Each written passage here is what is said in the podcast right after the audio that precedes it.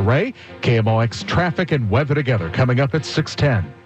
The St. Louis Board of Aldermen returning from summer break this morning. Among the proposals before them, a plan to fund public safety with a payroll tax instead of a sales tax. Sponsoring Alderwoman Megan Green says her half percent payroll tax hike would put the burden on employers to boost funding for public safety. It's being run as a counter proposal to the mayor's half cent sales tax hike for public safety. That one is slated for the November ballot. We're at a point where sales taxes are going to be reaching one of the highest levels of any city in the country. About 10%, yes, it? it's a, and when you have special taxing districts, it's, it's pushing it over 11% in some areas. Green says her plan would raise 38 million a year, 10 million more than the sales tax plan. That extra money, she says, could go for job training and other programs to discourage crime. Kevin Killeen, News Radio 1120, KMOX. The head of school at MICDS is heartbroken. Four students will no longer attend due to the racist, sexually charged Snapchat messages they posted. Lisa Lyle is heartbroken because ideally it's a school's job to work with kids and help them grow into their best selves over time. But the posts, which included gratuitous use of the N word, could not be tolerated. The language uh, used uh, is so inconsistent with our most deeply held core values as a school, and that we couldn't, uh, that we cannot. Um, allow that. The girls aren't students there anymore, but Lyle says they were not expelled.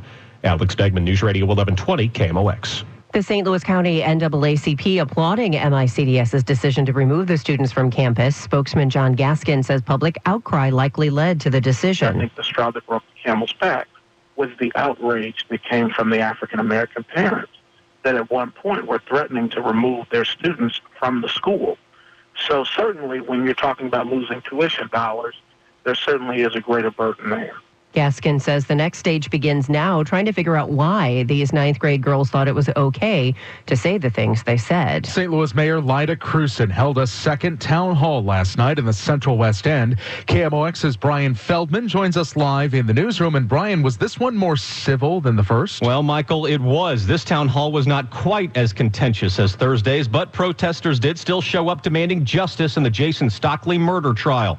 If needed, the uh, National Guard to respect.